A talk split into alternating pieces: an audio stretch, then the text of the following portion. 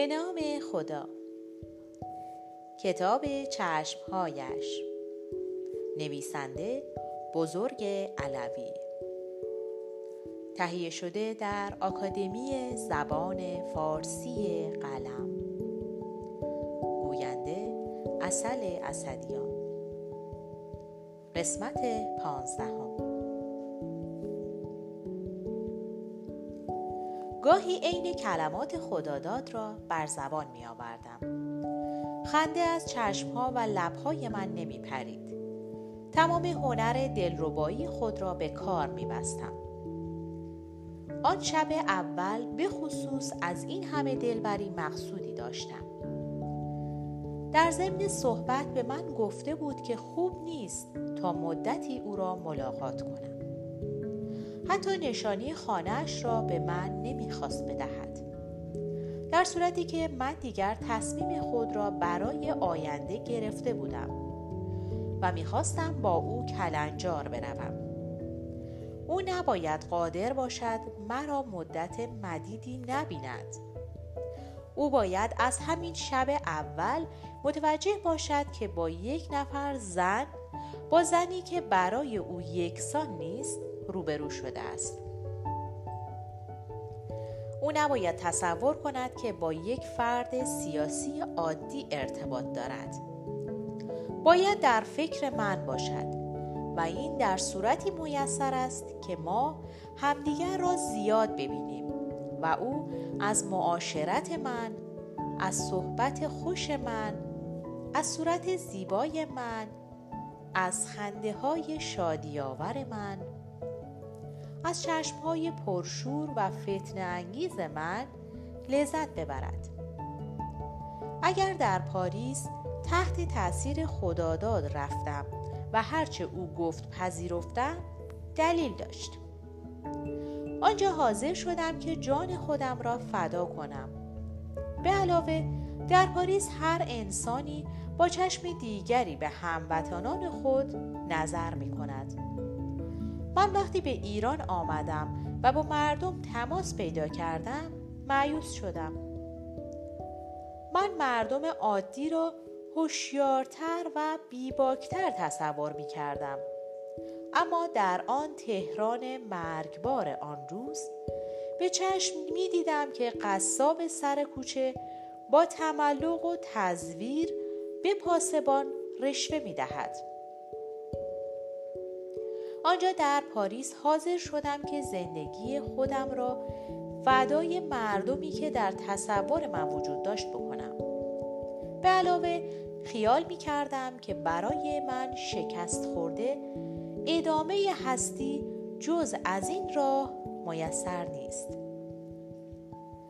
یا می بایستی با یکی از این باباهای پررو و نادان زندگی کنم یا خون و دل بخورم و جان خود را تمام کنم. راه سوم همین مبارزه بود. این مبارزه مرا سر شوق آورد. به من امید داد منتها موقتی. تا آن وقتی که با آن روبرو شدم. در پاریس من بیهنر دنبال کاری رفته بودم که خیلی بزرگتر از من از من بر نمی آمد. آنجا گرفتار ناامیدی کشنده شده بودم. آن وقت حاضر شدم که این راه سوم را پیش بگیرم. خیال می کردم که مقصودی در زندگی کشف کردم.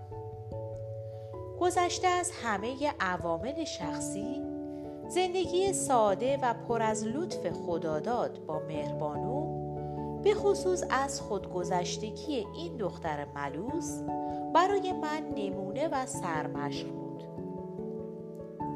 روزی مهربانو برایم درد دل کرد و گفت اگر می دانستید چقدر خداداد را می خواهم خودم می‌دانم که این عشق به ناکامی منتهی خواهد شد. خداداد یا کشته می شود و یا از فرط زحمت و مشقت جان خودش را تمام می کند علیل هم هست. چطور ممکن است گفته های این دختر معصوم در من تأثیر نکند؟ از تمام سرگرمی های پاریس دست برداشتم و آمدم به تهران و خوب می دانستم که اینجا چه بدبختی هایی در انتظارم است. اما وقتی با او آشنا شدم در همان ماه اول در ضمن ملاقات با او در سینما و در ضمن گردش با او و نقل حوادث گذشته خود در پاریس حقیقت بزرگتری بر من کشف شد. روح و جسم من طالب چیز دیگری بود. در تمام پنج سال توقف در پاریس یک بار با مردی که از او خوشم بیاید روبرو نشدم. یک بار روح کوفته من آماده نبود از مردی تقاضایی بکند.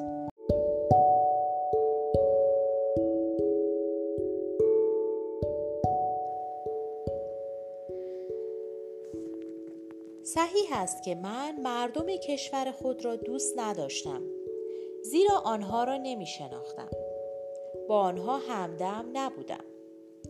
فیض سلطان برای من نمونه مردم وطنم بود. کافی بود که من تب لب تر کنم و او مانند سگ خانگی دم تکان دهد. اما این احساس را که داشتم اگر مردی مانند استاد همه چیز خود را حتی هنرش را هم فدای این مردم بدبخت فلک زده می کرد از این جهت قابل تقدیر و ستایش بود. چگونه من می توانستم این مرد زیبا و پخته و محرومیت کشیده را با آن بچه های ایرانی مقیم پاریس مقایسه کنم؟ احساسات دروغی آنها مرا می‌زد. همهشان گوشت تن مرا می طلبیدند. در صورتی که من آرزو می کردم روح خود را نصار کنم. جسمم را می خواستم به کسی ببخشم که روح مرا اسیر کند. دلم می‌خواست آن چیزی را که خودم تشنه اش بودم با زد و خورد و به زور دریابم. نه اینکه کسی بیاید پیش من و از من خواهش و تقاضا کند. اما اینجا در تهران در حضور این مرد با استعداد این مرد ستم دیده سخت که هنرش را فدای انسانیت می کرد آه چه می‌گویم؟ آه چقدر دلم می‌خواست آنچه نمی‌توانم بیان کنم حالی شما بشود. خیال نکنید که من از همان نظر اول عاشق او شدم. نه ابدا اینطور نیست. نه عاشق او شدم و نه کینه از او در دل پروراندم. اما این مرد در وجود من اثر گذاشته بود. آتشی در دل من برافروخته بود که دائما درون مرا می‌خورد و مرا میسوزاند. چطور بگویم؟ شاید ملتفت می‌شوید. شاید تنفری که از نخستین ملاقات در بالاخانه خیابان لالزار در ته دل من پنهان بود مانند آبی که زیر کاه مخفی است؟ بدون این که من خودم بفهمم مرا به ضد او برمیانگیخت. اما آن شب و شبهای بعد در سینما متوجه این راز نشدم. منتها یک چیز بود. این مرد شخصیت داشت. یا بایستی او را دوست داشت. و یا او را چزاند این مرد برای من یکسان نبود و من دلم می‌خواست با او در بیافتم. موقعی که نزدیک بود فیلم به پایان برسد و صحبتهای ما داشت ته می‌کشید از او پرسیدم شما می‌گویید ما نباید زیاد همدیگر را ببینیم مقصودتان چیست؟ گفت خب در وهله اول زیاد همدیگر را نمی‌بینیم. گفتم آخر من با شما کار دارم. شما به من دستوری نداده اید من نیامدم اینجا در تهران ول بگردم. زیاد یعنی چه؟ یعنی دفعه دیگر کی شما را ببینم؟ گفت حالا سه چهار هفته صبر می کنیم پرسیدم چطور به من خبر می دهید؟ گفت قرارش را می گذاریم. گفتم حالا باید قرارش را بگذاریم. نگاهی در تاریکی به چشمهای من دوخت. آن وقت گفت چه اصراری است؟ دختر خنده کرد. آنقدر از این خطا به او خوشم آمد گفتم دلم می‌خواهد شما را بیشتر ببینم پرسید تلفن دارید نمره تلفن خودش را به من گفت و من هم مال خودم را به او دادم. یادداشت کرد و برای من یادداشت لازم نبود. نمره تلفن او را هرگز فراموش نخواهم کرد. پرسیدم اگر کار لازمی داشتم به شما تلفن کنم؟ گفت اگر کار فوری و لازمی بود. بله. دیدم از این راه نمی شود. از راه دیگری وارد شدم. گفتم من باید همین امشب مطلب مهمی را به شما بگویم. چون شما در تهران تنها دوست من هستید و اگر اجازه بدهید که من این افتخار را داشته باشم تنها رفیق محرم من هستید. من باید در همه کارهای خودم با شما مشورت کنم. برای اینکه من هیچ محرمی ندارم. پدرم بسیار آدم خوبی است. مادرم هم خوب است. اما حقیقتش این است که این دو تا کمر نابودی مرا نبستند و می‌خواهند به هر قیمتی شده مرا شوهر بدهند. ککش نگزید. گفت خیر است انشاءالله. از این خونسردی و بیعلاقگی او بدم آمد. اینکه چرا به ازدواج من بیعلاقه است. بیشتر از این جهت که با ابراز بیعلاقگی به زناشویی من در عین حال به سرنوشت و پیشرفت نهزت هم دل نمی‌داد. جوابی ندادم کمی سکوت کرد. آن وقت گفت شاید صلاح شما در همین است. پرسیدم صلاح ما در کدام است؟ گفت دختری مثل شما در کار پرخطری که ما در پیش داریم می‌تواند بسیار مفید باشد. اما در این راه دودلی آدم را به نتیجه نمیرساند. گفتم من هم دودلی به خود راه نمی دهم و ندادم. از همین جهت گفتم که می‌خواهم شما را بیشتر ببینم.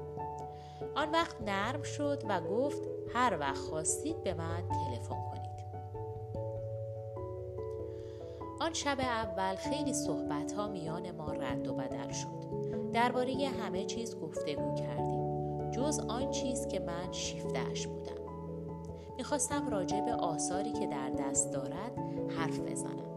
اما می‌دانستم که خوشش نمی آید شنیده بودم که مردم از این حرفهای ستای غاز به او می‌زنند و او یا جواب مسخره آمیز می‌داد و یا زیر لبی در می کرد. در صورتی که من راستی پس از آنچه از استفانو و از خداداد شنیده بودم دیگر دلم برای دیدن تابلوهای او پرپر می‌زد یک بار دیگر شروع کردم اگر من به مدرسه بیایم و آنجا تابلوهای شما را تماشا کنم چطور است؟ آخر من خودم هم نزدیک بود نقاشی یاد بگیرم. گفت می‌دانم با وجود این توصیه می کنم که دو سه هفته دوروبر من دیده نشوید. گفتم خیلی احتیاط می کنید گفت لازم است. شما هم باید همین طور باشید. آن شب هیچ نفهمیدم که چه استنباطی از برخورد با من کرده است. به شما گفتم که این مرد قشری از خودداری و خودخوری روی صورتش کشیده بود و تا این یخ زوب نمی‌شد کسی نمی توانست آینه صاف روح او را ببیند. چیزی نمانده بود تصور کنم که این مرد ترسو است و این همه احتیاط را جور دیگری نمی‌شد تعبیر کرد. در کار خودش احتیاط لازم داشت. اما من برای خاطر عشق محتاج به شتاب بودم. فقط یک بار در زندگی این قشر سرد غیرقابل نفوذ را من توانستم بدرم. آن شب در کنار نهر کرج چه چیزها به من گفت؟ از چشمهای من باک داشت. می گفت مثل ماری که بخواهد خرگوشی را خواب کند به او نگریستم. با یک ابرو و چینی که در امتداد چشم بادامی پدیدار می‌شد صورت جلوه و حالت تازه‌ای به خود گرفت. چشمها دلانگیز بودند. گویی صاحب آنها خود را از آن چیزی درد می‌کشد. طاقت نمی آورد به چشمهای من خیره نگاه کند. اما هر وقت در تاریکی سینما نظر خود را به سویش برمیگرداندم می‌دیدم که متوجه من است. خیلی دلم می‌خواهد درباره آن شب اول در سینما صحبت کنم اما چیزی یادم نمی آید نه اینکه چیزی یادم نمی آید تمام جزئیات آن برخورد برای همیشه در خاطرم نقش بسته است. شما در ضمن صحبت من خواهید دید که به بسیاری از آنچه آن شب دستگیر من شد خود او اشاره کرده است. آخرین پرده ای که او درست کرده است اگر راستش را بخواهید صورت من در همان شب اول در تاریکی سینماست هنوز حقیقت چشمها را زبان آنها را درک نکرده. چیزی در تاریکی گم و محو است معمولا زلفهایم را جمع می کردم و پشت سرم می بستم. اما آن شب باز کرده و موج موج روی شانه هایم انداخته بودم. زلفها تمام صورت مرا احاطه کرده بود. ببینید جز چشم ها تمام لب و دهان و گونه و چانه و بینی و پیشانی در تاریکی محو است و از گردن من چیزی پیدا نیست. چشمها را آنجوری که دلش خواسته به این پرده اضافه کرده است و همین مرا زجر می دهد.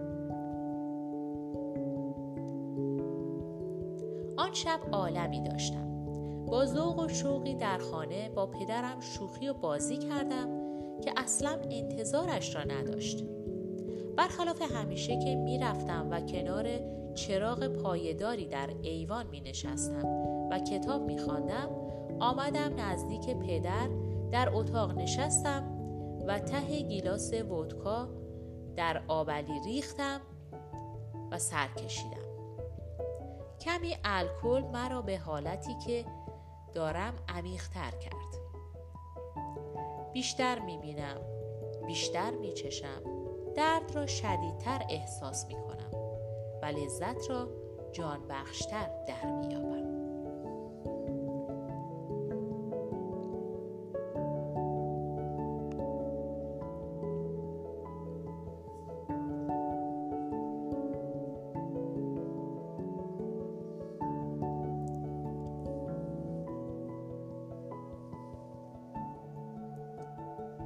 دیر وقت به اتاق خوابم رفتم.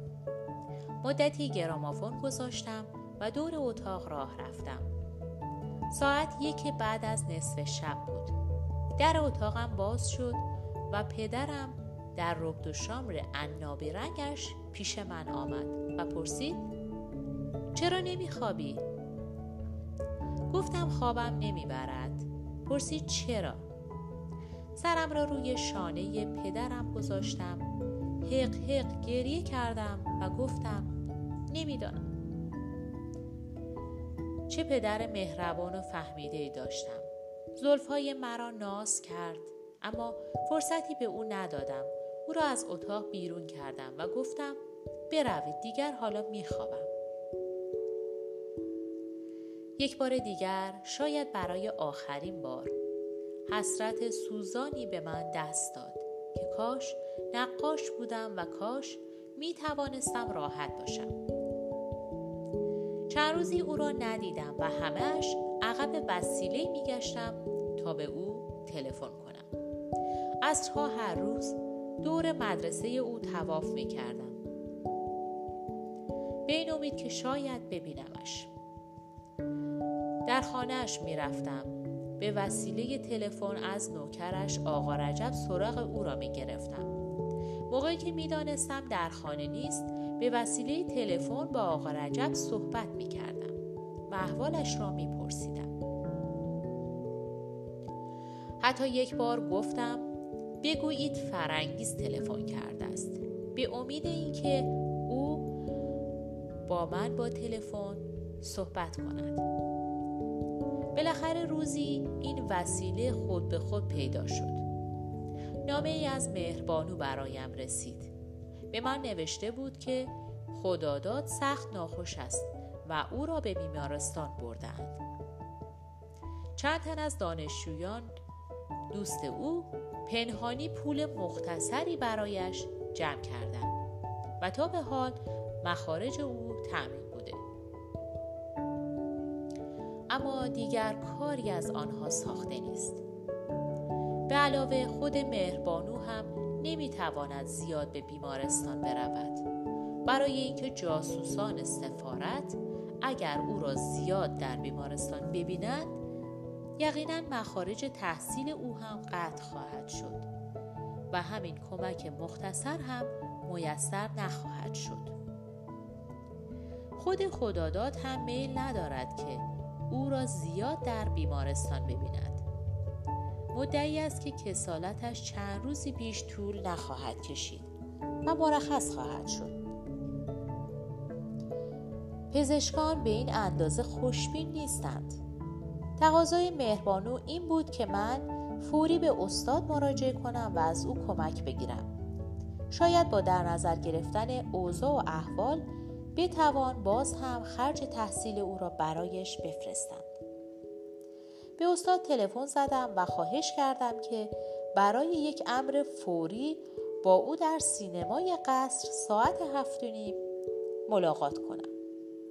اشاره کردم که نامه ای از خداداد آمده است و دیدن او ضروری است. برخلاف انتظار فوری قبول کرد و شب او را دم در سینما ملاقات کردم. صورتش گرفته بود گویی تصور کرد که تقاضای من بیپایه بوده. وقتی نامه را به او دادم گفت چه نوشته؟ من حالا نمی‌توانم بخوانم. خلاصه نامه را به او گفتم. بعد او گفت به او خرج تحصیل نخواهند داد. معلوم است که نامه بدون اطلاع خداداد نوشته شده و همین میرساند که حالش خوب نیست. گفتم بالاخره باید کاری برای او کرد. گفت باید پولی برایش تهیه کرد و فرستاد. پرسیدم چقدر می‌خواهید بفرستید؟ گفت سعی می‌کنم تا چند روز دیگر دست بالا تا یک هفته دویست سیصد تومان برایش تهیه کنم و بفرستم. گفتم من فردا 300 تومان برایش میفرستم و شما بعد به من بدهید. پرسید از کجا پول می آورید؟ گفتم از پدرم می گیرم. ما هر دو بازوهایمان را روی دسته صندلی تکیه داده بودیم و سرهای ما را نزدیک هم برده بودیم تا آهسته صحبت کنیم. نگاه شگفتانگیزی به صورت من انداخت و گفت تو دختر خوبی هستی. دل من از تمجید او شاد شد. بازویم را به بازویش فشار دادم و او دستش را روی دست من گذاشت و فشار داد. با هر دو دست دستش را گرفتم و گرمای خوش آن را با چنان شوری چشیدم که گویی در زد و خوردی که با این مرد داشتم آماده می کردم نخستین کامیابی نصیب من شد. چشمهای درشت او بزرگتر جلوه کرد. اما ناگهان خودش را کنار کشید. فشار دستش سست شد مثل اینکه انگشتانش سرد شدند این تغییر حالت برای من چندشاور بود. من هم خواهی نخواهی دست خود را از روی صندلی برداشتم و دیگر با هم صحبت نکردیم. و آن شب به تماشای فیلم پرداختیم. یک فیلم موزیکال نمایش می‌دادند.